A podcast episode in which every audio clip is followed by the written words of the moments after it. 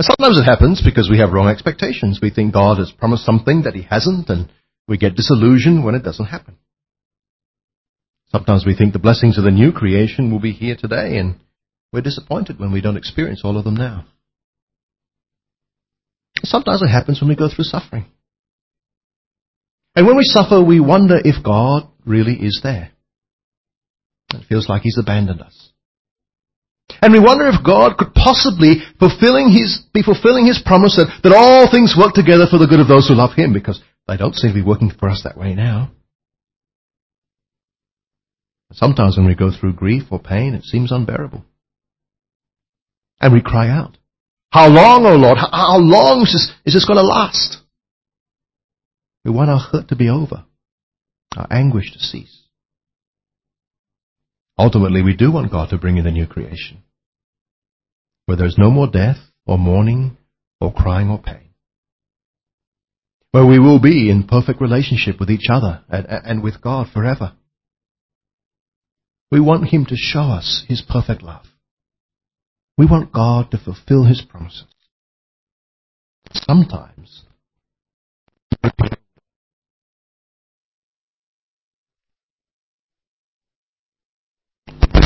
And it's a psalm that affirms that God is indeed faithful to his promises. Well, at least it starts off that way, doesn't it? And the psalmist begins by vowing to declare God's love eternally. In verse 1 he says, I will sing of the Lord's great love forever. With my mouth I will make known your faithfulness throughout all generations. The words translated great love there is the, the Hebrew word hesed. It's the word that means loyal love, steadfast love. A love based on prior relationship. A love that does not fail. A devotion, a kindness, a affection that is altogether faithful. And so the psalmist affirms that God is trustworthy. His faithfulness, as we sang earlier, endures on and on. Great is thy faithfulness, the psalmist says. And he would proclaim it to generation upon generation. Verse 2. I will declare that your love stands firm forever, that you established your faithfulness in heaven itself. Friends, that's the way God's love and faithfulness are. Thoroughly sure and steadfast and dependable. No matter what happens, God's love is secure. Love never fails. And God's love is expressed in promises. And one of the biggest promises that God made in the Old Testament was his covenant with David. Our covenant is a, is a solemn agreement between two parties based, based on promises. And King David, uh, he was arguably the greatest king of Israel, ruled about 1000 BC. And in 1 Samuel 7 we read of God's promises to David. God promised David that he would have a dynasty that would be secure, that he would always have a son on the throne. And the psalmist reminds God of that promise in verses 3 to 4. He says, you said, I have made a covenant with my chosen one. I have sworn to David my servant, I will establish your line forever and make your throne firm through all generations. It's a great promise indeed, isn't it? A firm and sure one. But can God keep his promises? Is he powerful enough to do so? Or can his hand be thwarted? Could someone else or something else get the better of him? Well, the answer is God is sovereign. First of all, there are no heavenly beings that are greater than He, no spiritual powers that can rival Him because He's the creator and ruler of everything. Verses 5 to 8. The heavens praise your wonders, O Lord, your faithfulness too in the assembly of the holy ones. For who in the skies above can compare with the Lord? Who is like the Lord among the heavenly beings? In the council of the holy ones, God is greatly feared. He is more awesome than all who surround him. O Lord God Almighty, who is like you? You are mighty, O Lord, and your faithfulness surrounds you. See, Yahweh, God, He is greater than any angels or spiritual powers. There is no one in His league. No heavenly being can stop him from being faithful to his promises. But what about the universe? What about things in the material world? Can his plans be thwarted by uh, the things of nature? Or by accidents? Or by chance? Well, verses 9 to 14. You rule over the surging sea. When its waves mount up, you still them. You crushed Rahab like one of the slain. With your strong arm you scattered your enemies. The heavens are yours and yours also the earth. You founded the world and all that is in it. You created north and south. Tabor and Hermon sing for joy at your name. Your arm is endued with power. Your hand is strong. Your right hand exalted. Righteousness and justice are the foundation of your throne. Love and faithfulness go before you. See, God is the creator and ruler of the world. Yahweh, He holds everything in His hands. Nothing escapes His plan. Nothing, not even the, the tossing of the seas beyond His control. His sovereign power is absolute and it's based on righteousness and justice. And so His love and His faithfulness are secure. Now, because of that, the psalmist says, because nothing in, in nothing in the in the physical world, nothing in the spiritual being, nothing can nothing can God, God is greater than all those things. God is sovereign over all those things. And because God is loving and faithful, and, and nothing can stop His plans, then those who trust in Him, those who belong to Him, are indeed blessed. Verses 15 to 17. Blessed are those who have learned to acclaim you, who walk in the light of your presence, O Lord. They rejoice in your name all day long. They exult in your righteousness. For you are their glory and strength and by your favor you exalt our horn. Indeed, our shield belongs to the Lord, our King, to the Holy One of Israel. You see, if God is sovereign, and He's really faithful in His love, then those who have His promises are secure. They enjoy Him forever, living in His presence, rejoicing in His goodness, wallowing in His love. He is their glory, the thing they set their hearts on. And he, in verse 17, exalts their horn. Now, the horn there is not the thing that you go beep beep in your car, you know, when someone cuts you. It's, the horn the Bible is a symbol of strength. It's particularly the strength of kingship here. And verse 18 confirms this because the shield that belongs to the Lord is the king that belongs to the Holy One. So not only are the people who love God blessed by him, but, but their king is exalted by him. For the king of God's people belongs to him. He is their king, first of all, because he is God's king. Which brings us back to the covenant with David. Listen to what the psalmist says about the promises in verses 19 and 20. He says, Once you spoke in a vision. To your faithful people you said, I have bestowed strength on a warrior. I have exalted a young man from among the people. I have found David my servant. With my sacred oil, oil I have anointed him. God chose David. God anointed him and made him king. And God himself would empower him, who would give him victory over his enemies in verse 21 to 25. My hand will sustain him. Surely my arm will strengthen him. No enemy will subject him to tribute. No wicked man oppress him. I will crush his foe before him and strike down his adversary. My faithful love, that, that hesed, that, that, that steadfast, loyal love in verse 24, will be with him. Through, he, through my name, his horn will be exalted. And I will set his hand over the seas, his right hand over the rivers. His, his empire would extend across the world, way beyond the borders of Israel. And furthermore, verse 26, he will call out to me, You are my Father, my God, the rock the, my Savior. I will appoint him my firstborn, the most exalted of the kings of the earth. That is, he's the heir, he's the regent, he's the one who rules the world for God. I will maintain my love to him forever, verse 28, and my covenant with him will never fail. That steadfast love, that Hesed is, is again in verse 28. The covenant will never fail. I will establish his line forever, his throne as long as heaven exists. What an incredible promise to David and his son. A throne forever and ever. Now, this doesn't mean that all of David's descendants will be righteous. There may be individual descendants of David who fail to keep God's law and God will punish them as, as part of his steadfast love.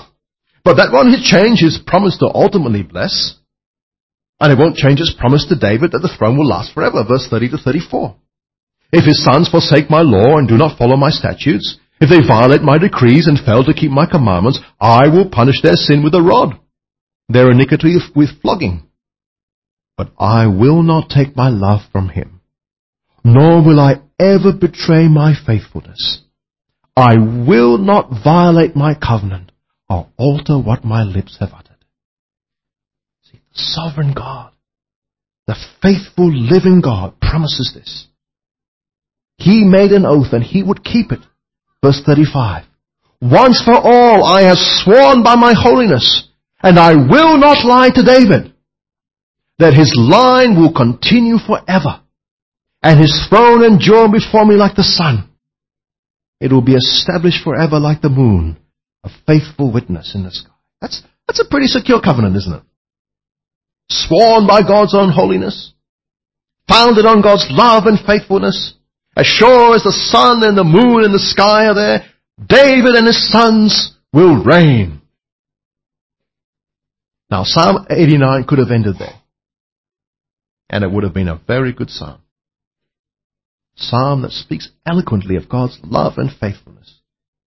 The security of God's promises. The delight we have in living under His rule. But it doesn't end there. In fact, in the very next verse, it takes an ugly turn. It's like, it's like being in a beautiful dream that, that suddenly turns into a nightmare. Because the psalmist says that the, that the rhetoric doesn't match up to the reality. The promises are simply not being fulfilled. All the talk about God's steadfast love is, is just talk. When push comes to shove, God has let his people down. God is still sovereign, but, says the psalmist, he hasn't kept his promises. Verse 38. You have rejected. You have spurned. You have been angry with your anointed one. The very king that you anointed, now you have cast off. You have vented your wrath on him. You've disdained, you've scorned, you've abandoned the covenant and left him in disgrace. Verse 39. You have renounced the covenant with your servant. You have defiled his crown in the dust. You have broken through all his walls and reduced his stronghold to ruins. The defenses of the king are gone. And God himself, his, his supposed defender, has torn them down, left him defenseless, and so with no defense, verse 41, all who pass by have plundered him. He's become the scorn of his neighbors. The God who was supposed to exalt his king has now exalted his enemies. Instead of giving victory to the king, he gives it to those who hate him. Verse, verse 42. You have exalted the right hand of his foes. You have made all his enemies rejoice. You have turned back the edge of the sword. You have not supported him in battle. You have put an end to his splendor and cast his throne to the ground. You have cut short the days of his youth. You have covered him with a mantle of shame. This king has been given up to death and disgrace.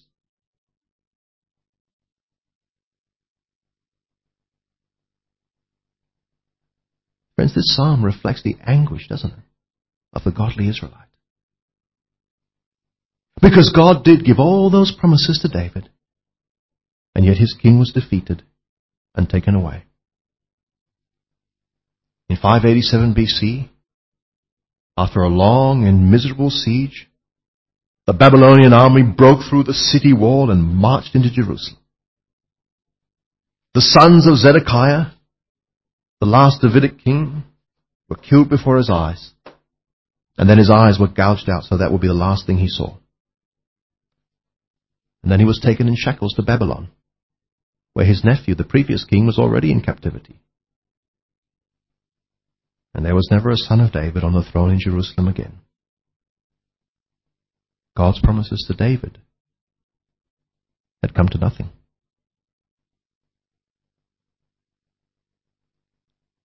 How would you feel if you were one of the Israelites? God had made all these promises to David. He had trusted God to keep his promises. And now it seems he hasn't. The throne of David is empty. Empty it would remain. Even in the time of the New Testament, the only king was there, was King Herod, a puppet of Rome, with not a drop of Davidic blood in his veins. Could you have trusted God when it looked like he failed to keep his promises? Could you have continued to pray that one day he would? Would you have kept the faith, knowing that in spite of everything you see, everything you understand from history and the world around you, God still is faithful? That somehow or other, in a way that you couldn't possibly imagine, God would still keep His promises. Would you be able to believe that? And so cry out to Him and beg Him and plead with Him to do it quickly? Would you have been able to say, God, I don't know what you're doing. I don't understand. I know that you're loving and your faithfulness endures on and on, but, but I can't reconcile that with the way uh, things have worked out now. Lord, would you please do something? And would you please do it soon? I can't bear this any longer. That's what the psalmist did. Unbelief would have walked away from God when it seemed like he'd failed. It's faith that cries out to him in despair. How long, O Lord? Verse 46. How long, O Lord, will you hide yourself forever? How long will it go on like this? How long will you fail to act? How long will you ignore us? How long will you punish us for our sin by, by hiding yourself from us? How long, verse 46, will your wrath burn like fire? And the psalmist begs God to act so. Because life is short. Verse 47. Remember how fleeting is my life. For what futility you've created all men. What man can live and not see death? Save himself from the power of the grave. See, soon the psalmist will die. And his life would have been short and useless. Soon he'll be in the cemetery. And if God did not act soon, then that would be the end for him. All he would see is broken promises. Verse 49. O Lord, where is your former great love, which in your faithfulness you spoke, you swore to David? Where is it? It's gone. And so instead of rejoicing in God's name and enjoying God's victory, the psalmist is the, the butt of the taunts of God's enemies. Verse 50. We remember, Lord, how your servant has been mocked. How I bear in my heart the taunts of all the nations. The taunts with which your enemies have mocked, O Lord. Which, with which they have mocked every step of your anointed one. Remember, O Lord, how your servant's been mocked. In the midst of the pain, the midst of the turmoil, in the midst of the disgrace, what the psalmist wants from God is for God to remember him. He wants God to notice his plight and take action. But in spite of all that he's going through, in spite of all the seemingly broken promises, in spite of all the pain and the shame, the psalmist blesses the Lord. And he ends on a note of praise. Verse 52. Praise or blessed be, praise to the Lord forever. Amen and amen. He says, blessed be your name. Even in the bad times. Even when it looks like you haven't been faithful, I still trust you. Blessed be your name. My friends, that's faith. He does not curse God, he blesses God. What about us? Will we trust God when things don't go the way we think they ought to? We trust God when it seems like He's forgotten us? When the darkness closes in and it feels like His promises are coming to naught? When the God who says He loves us feels like He's a million miles away? Will we trust Him? Will we trust Him enough to call out to Him and say, Oh Lord, how long? How long until you fulfill your promises? How long till, till you bring in the new creation? How long until you put an end to the pain and turmoil of this world before you put everything right? How long, O oh Lord, before we see your face? Remember us, O oh Lord. Remember and act. But until then, even in my pain, I will not curse you. I will not walk away. Blessed be your name.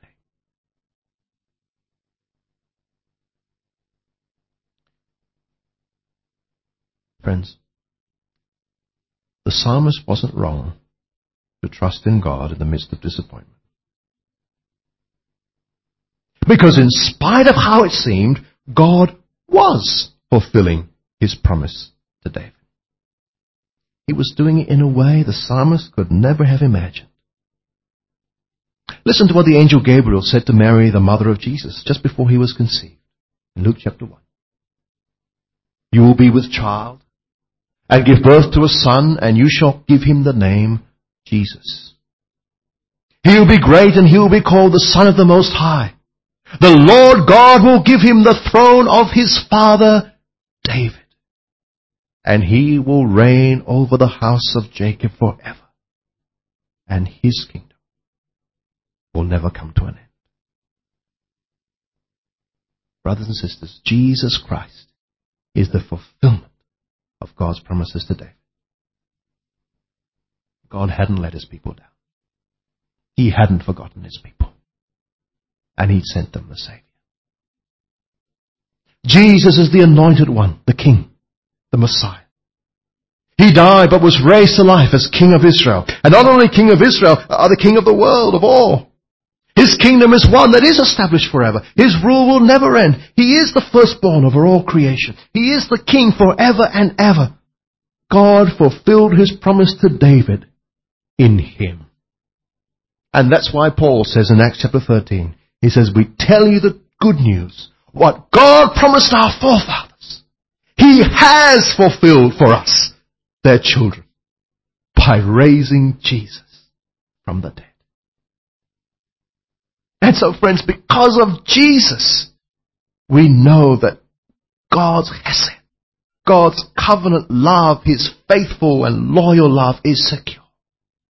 In Christ, God's glory is revealed, His grace, His faithfulness is shown, and so we live in certain hope the God of truth, our fortress strong.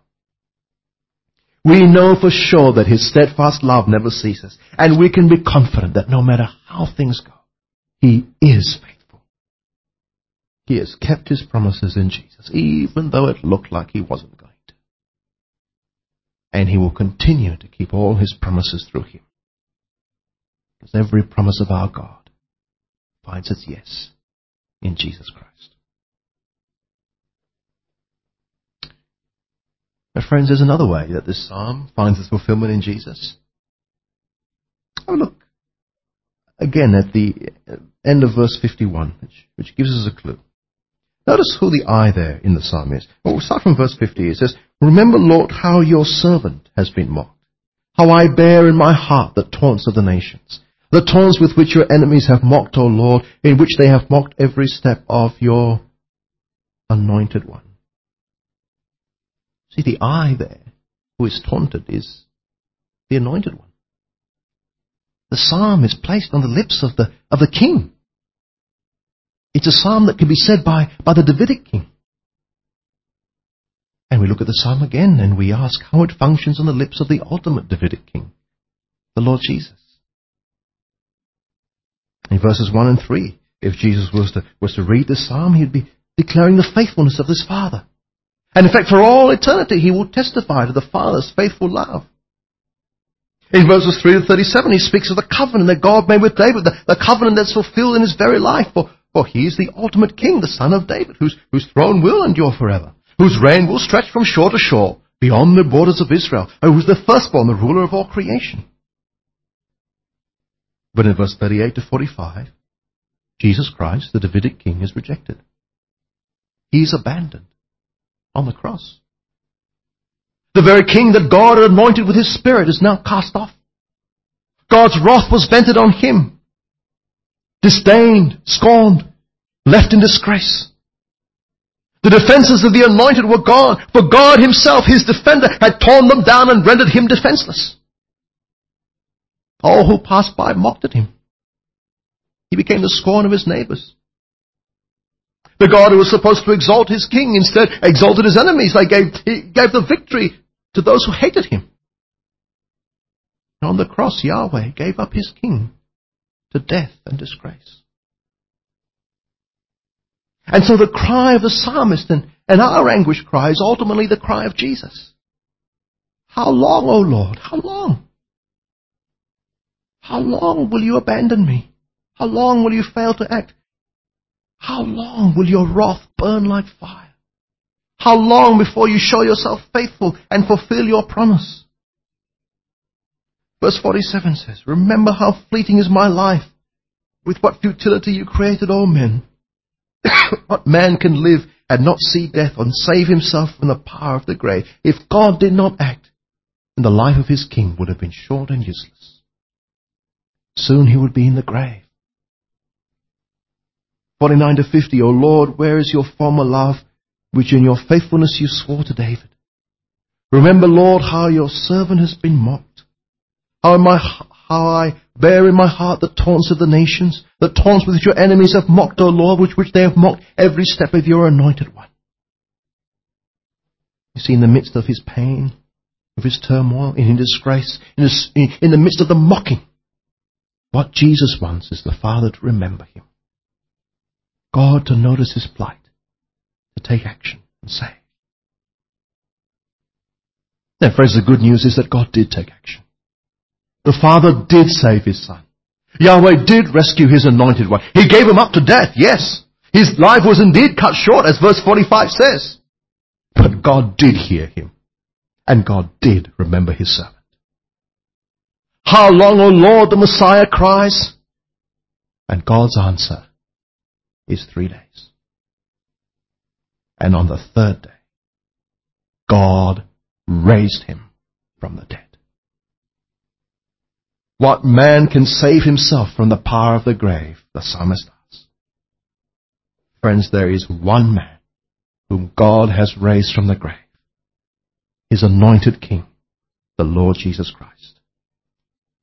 And friends, that shows us that no matter how bad things are, no matter what things seem, no matter how unlikely or impossible it is, God always, always, always keeps His promises. And no matter what happens, we can trust in His steadfast love. And like the risen Jesus, we can echo the words of verse 30, 40, 52. Praise be to the Lord forever. Amen and amen. Let's pray.